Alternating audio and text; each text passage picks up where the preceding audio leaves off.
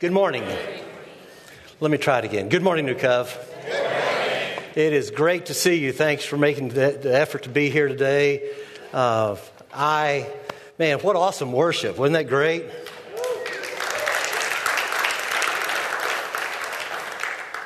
So there's a passage that I want us to uh, start every uh, every message for this uh, particular series, which is the best one ever, and. Yeah.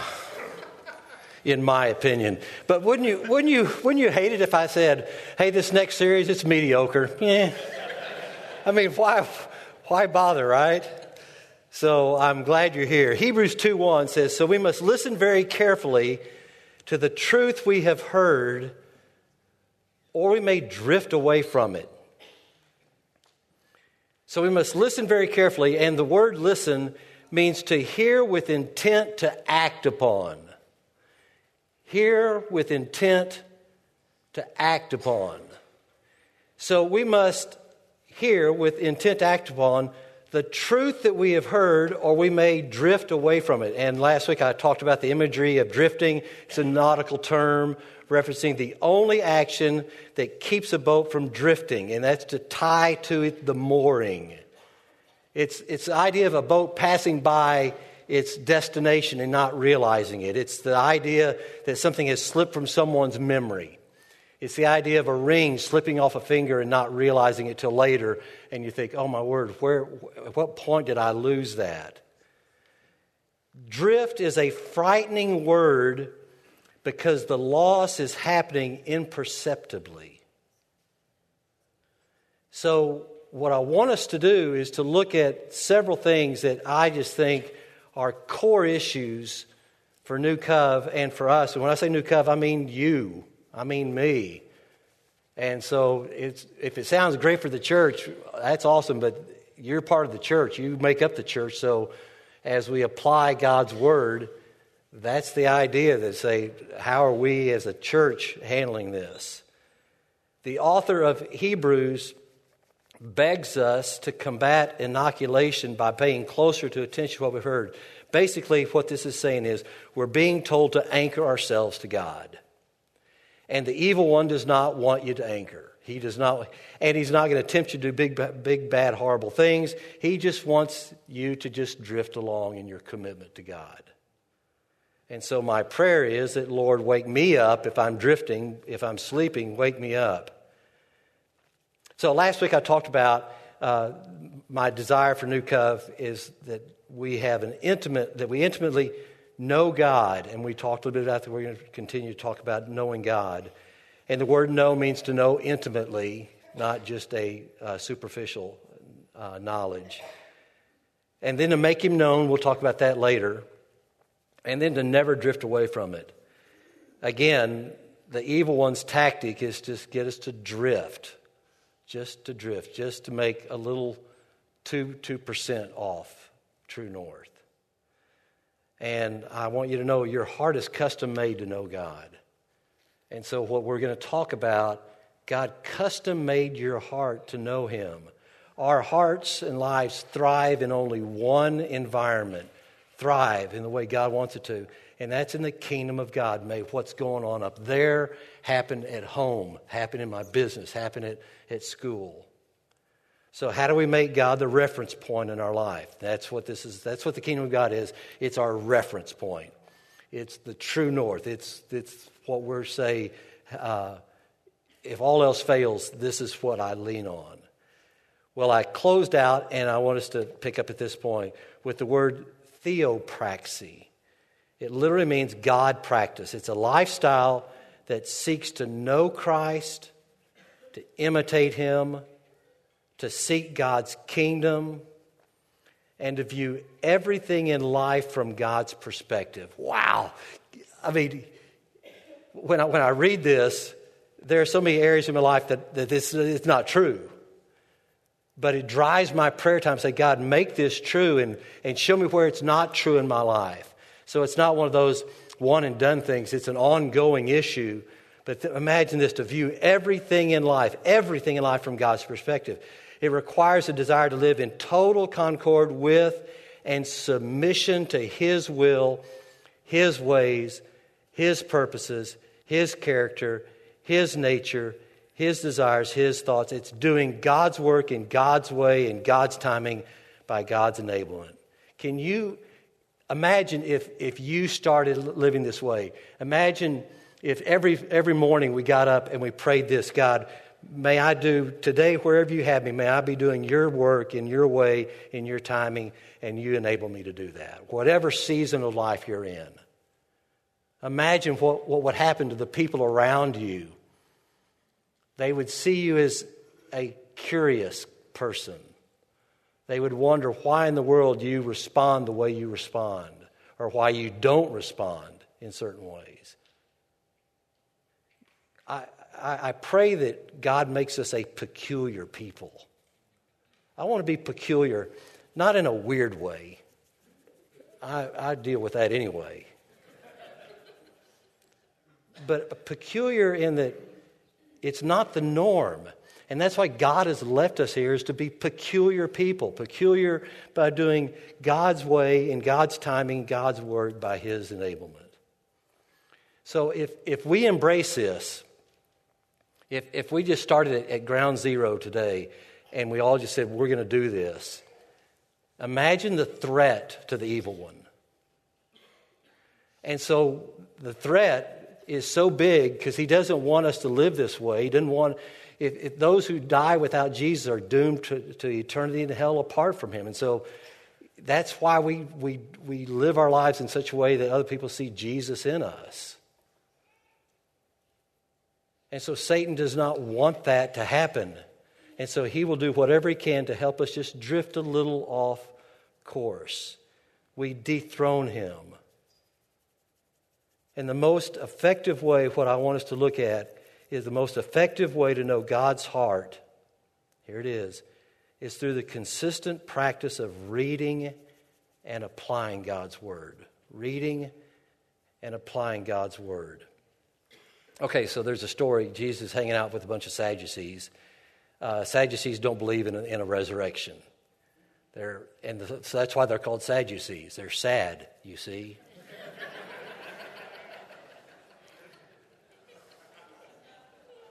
Okay, preacher, preacher joke. And I can already tell my daughter, if she's watching in Dallas, she's already going, Dad, enough with the dad jokes. So Jesus is hanging out with them, and they're asking all these questions that aren't secondary, they aren't even tertiary. They are not important things, but they're all caught up wanting to know things. And here was Jesus' response. Jesus replied, Your mistake is that you don't know the scriptures and you don't know the power of God.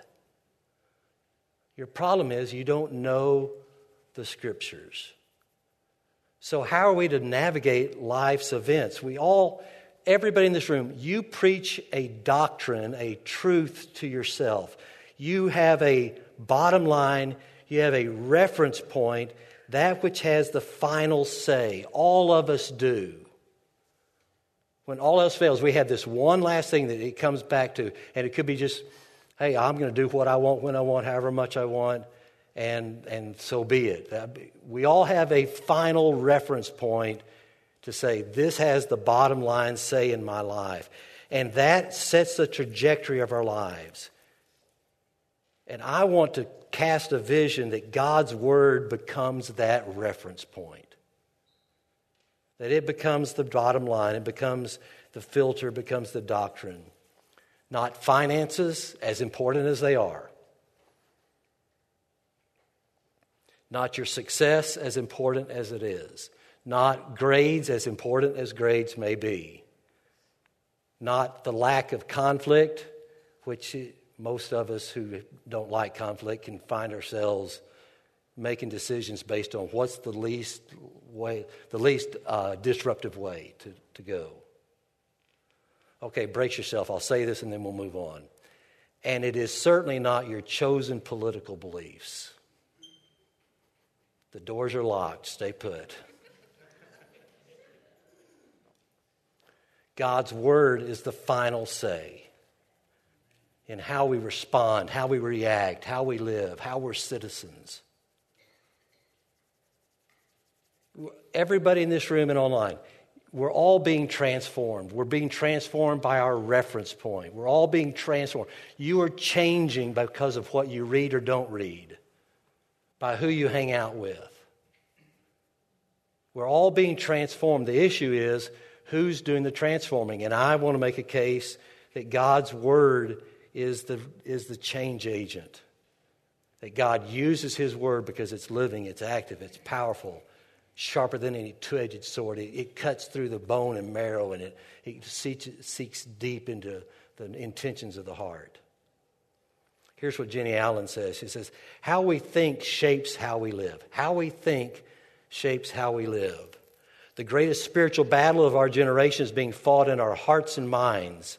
What we believe, what we think about matters, and the enemy knows it. So he's determined to get in your head and your heart to distract you from seeking Christ and to sink you so deep that you feel hopeless, helpless, overwhelmed, shut down, and incapable of rising to make a difference in the kingdom of God. Okay, if you don't like Jennie Allen, how about A.W. Tozer? He says, if God is exalted, if God is ref, your reference point, if God is your bottom line, if God is your final say, a thousand minor problems would be solved at once. Because God's word is so clear about how we deal with conflict, how we deal with finances, name, name it. You see, the enemy, he tries to ensnare us. He tries to get us all offline by, by using two little words, whispering these words in our minds. What if? What if? What if? And those in this room who have uh, anticipatory anxiety, in other words, worry. If, if you're one who thinks out the worst possible case scenario, your, your emotions begin to attach to that, and you start living as if that's already true, and it's not. But our tool for defeating what ifs is not surprisingly, it's found in two words because God. But God. He's our reference point. Okay, all this intro to say why God's Word. Psalm 119, 105. We uh, start out the service with this Your Word is a lamp to my feet and a light into my path. Your Word is a lamp to my feet and a light for my path. Okay, if you read uh, Friday's blast, I said the foundation for all success lies on this single mission. Are you ready? This is game changer, folks. This is it. Build your life on the Word of God. That is the foundation for all success, and it lies on that, building your life on the Word of God. The truth of this, thy word is a lamp unto my feet when, they, when the psalmist wrote this, it's from an ancient point of view. When the verse was written, a lamp was made to fit into the palm of the hand. It wasn't this searchlight, it was this small little candle. And what was typically a head, it was made to fit in the palm of the hand. It gave light for what? The next step or two. And that's what God's Word does. It gives us the next step or two. He didn't give us the full picture because we'd freak out. One, we'd freak out of what might come down our pathway, or we might freak out what God wants to do. And, he, and we certainly want to be careful about that because God says, I have plans to do huge, amazing things that are, that are far exceedingly beyond whatever you would think or imagine. Often God's peace arrives when we realize and accept His that His Word provides us needed strength and direction for the next steps, not the entire journey. And so we listen to God's Word. What does God's Word want me to do in this situation? And then be faithful. Listen with intent to act upon. We need a light. You need a light. You need a light for your marriage. Karen and I uh, we've used this phrase, but it's, it's, it's the same idea of a life for a marriage. We've reinvented our marriage over and over and over again, depending on the season we're in. We just reinvent it. It's so not like it used to be at Baylor. And oh man, we thought we had the world. At Baylor. But life changes, life happens, and good and bad and unexpected things happen. And we need a light for our marriage. We need a light for parenting. Oh, man, you know that. Especially if you have middle schoolers. They get a bad rap, don't they? For a good reason.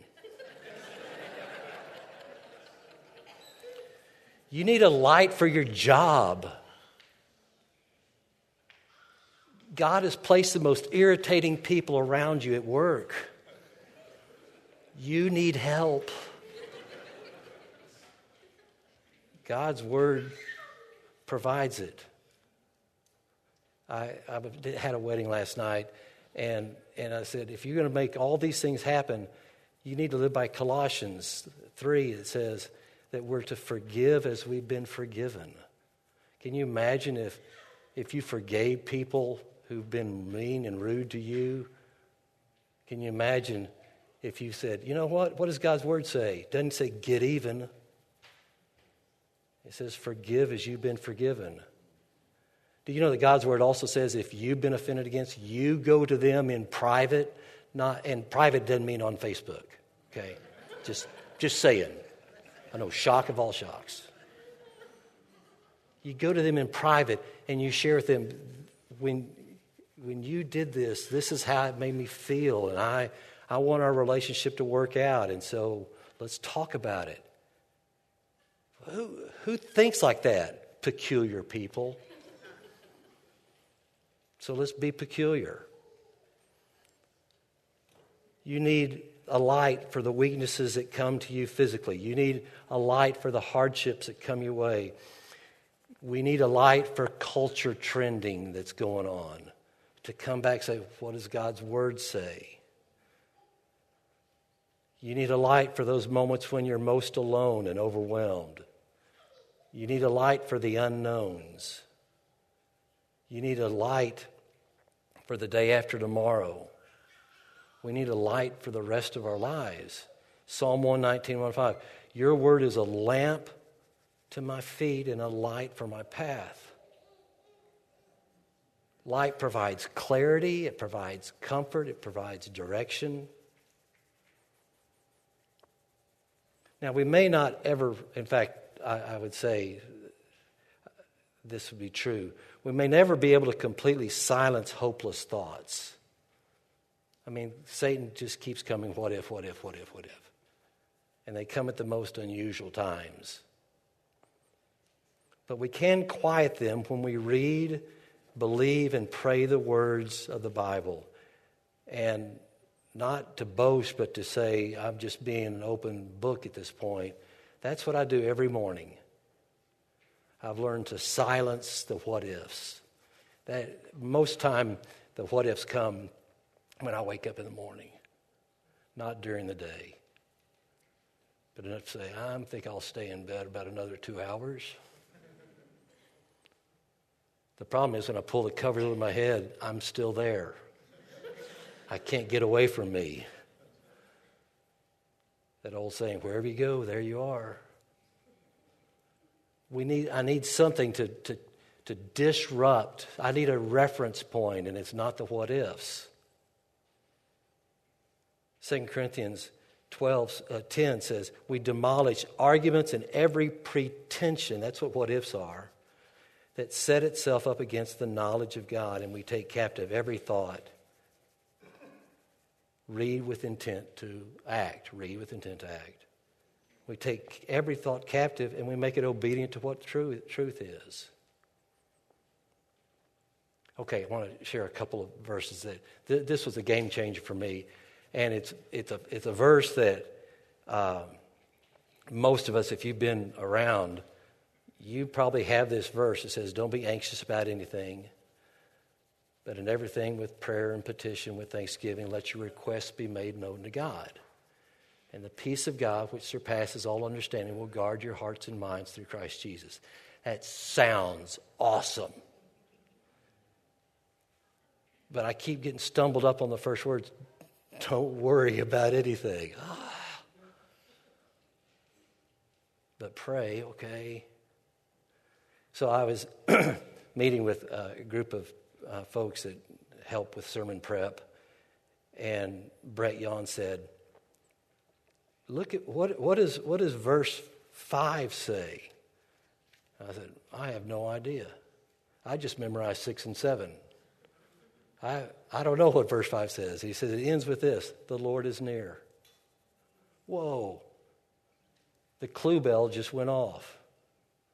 The Lord is near, therefore, don't worry about anything, but in prayer and petition with thanksgiving, because the Lord is near, let your request be made known to God. He's near. And the peace of God, which surpasses all understanding or surpasses whatever what if is there, it'll guard your heart and mind through Christ Jesus. Why? Because the Lord is near. The Lord is near. That's why my favorite part of, my, of, of the service is the end, but not for your reasoning. it's when I say, The Lord bless you and keep you. The Lord make his face shine upon you. And remember, he's before you, he's behind you, he's beside you, he's in you. The Lord is near. Paul Tripp says the faith of the Bible is so in awe of the grandeur and glory of God that it's able to look at the darkest of realities in life and not be afraid. Wow. So, a couple verses that have been um, meant a lot to me that I hope will encourage you as well. Jeremiah 32 17. O sovereign Lord, you made the heavens and the earth by your strong hand and powerful arm. Nothing is too hard for you. Nothing. He created it all. And you talk about a game changer when I make time to read, God speaks by what He's written. How about this, Deuteronomy 31 8? Don't be afraid, don't be discouraged, for the Lord will personally go ahead of you. He's ahead of you. He'll be with you. He will neither fail you, He won't abandon you. The Lord is near. Romans 15, 13. I pray that God, the source of hope, will fill you completely with joy and peace because you trust in Him. The Lord is near. Then you will overflow with confident hope through the power of the Holy Spirit. The Lord is in you. Wow. Who didn't want to live that way? Sign me up every day. A year and a half ago, I shared with you the Parkinson's verse I found in the Bible Psalm 16:8. I know the Lord is always with me, I will not be shaken.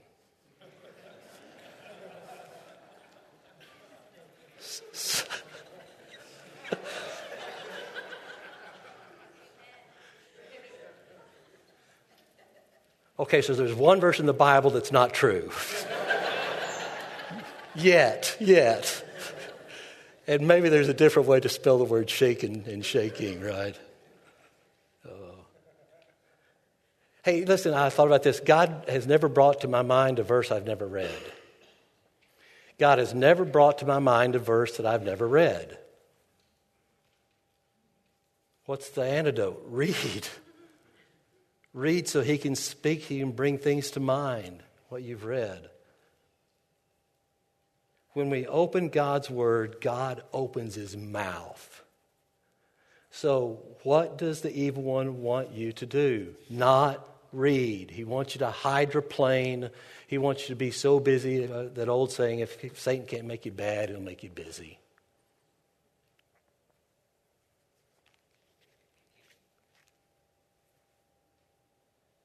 Let me jump to 2 Timothy 3 14 through 17. just so you'll know.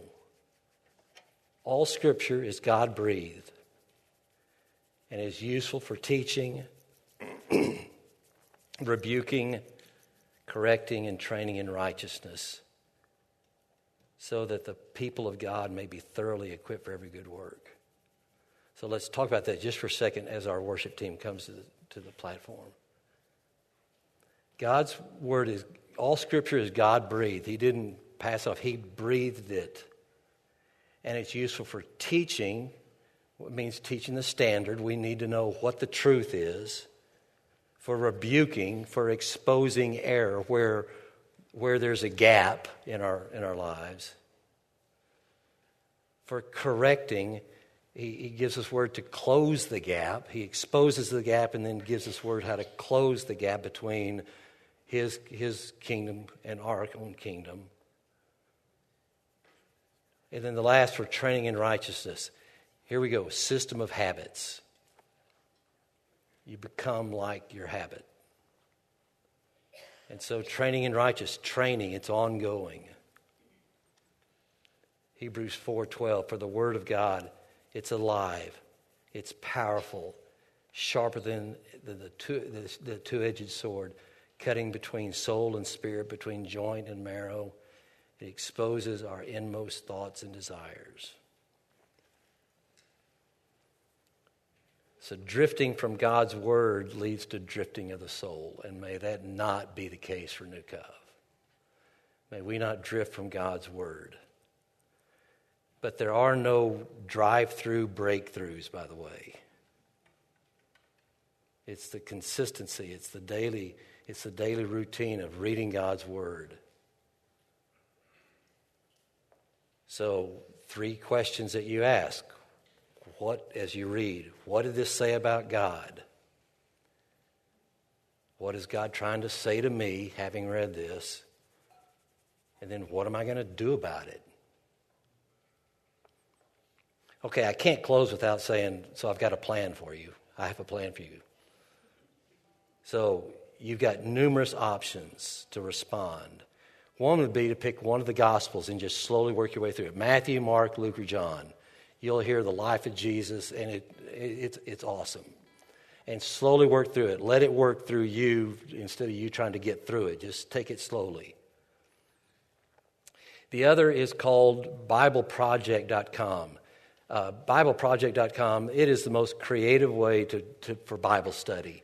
And these guys are, are gifted teachers and you can pick, there's a plethora of, of Bible studies at Bible, um, BibleProject.com.